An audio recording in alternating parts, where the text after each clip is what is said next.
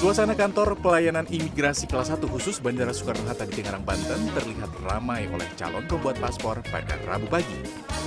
Direktorat Imigrasi per 12 Oktober 2022 mulai menerapkan masa berlaku paspor menjadi 10 tahun dari sebelumnya 5 tahun. Tarif yang masih sama yakni sebesar Rp350.000 untuk paspor biasa dan Rp650.000 untuk paspor elektronik juga disambut antusias warga. Tanggapannya sangat positif sekali ya Pak ya, jadi untuk bagi pemohon maupun dari negara juga itu sama-sama sangat diuntungkan gitu loh. Karena Kasidolkan Imigrasi Bandara Soekarno-Hatta Helgi Khair Raja Isan menyebut pihaknya mampu melayani 252 pemohon pendaftaran online dan 20 pemohon lansia dengan menerapkan biaya yang lama tanpa adanya kenaikan harga.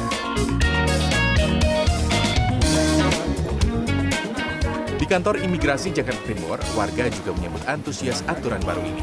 Salah satu warga bahkan kaget karena masa berlaku paspornya menjadi 10 tahun. Udah kaget aja kalau hari ini udah mulai 10 tahun. Jadi nggak perlu bolak-balik. Super mudah bagi kami yang menggunakan paspor, jadi tidak perlu kontrak lagi, memang harus memperpanjang.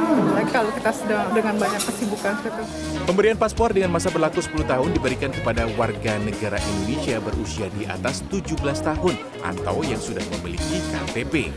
Bagi pemohon paspor di bawah 17 tahun masih diberikan paspor dengan masa berlaku 5 tahun.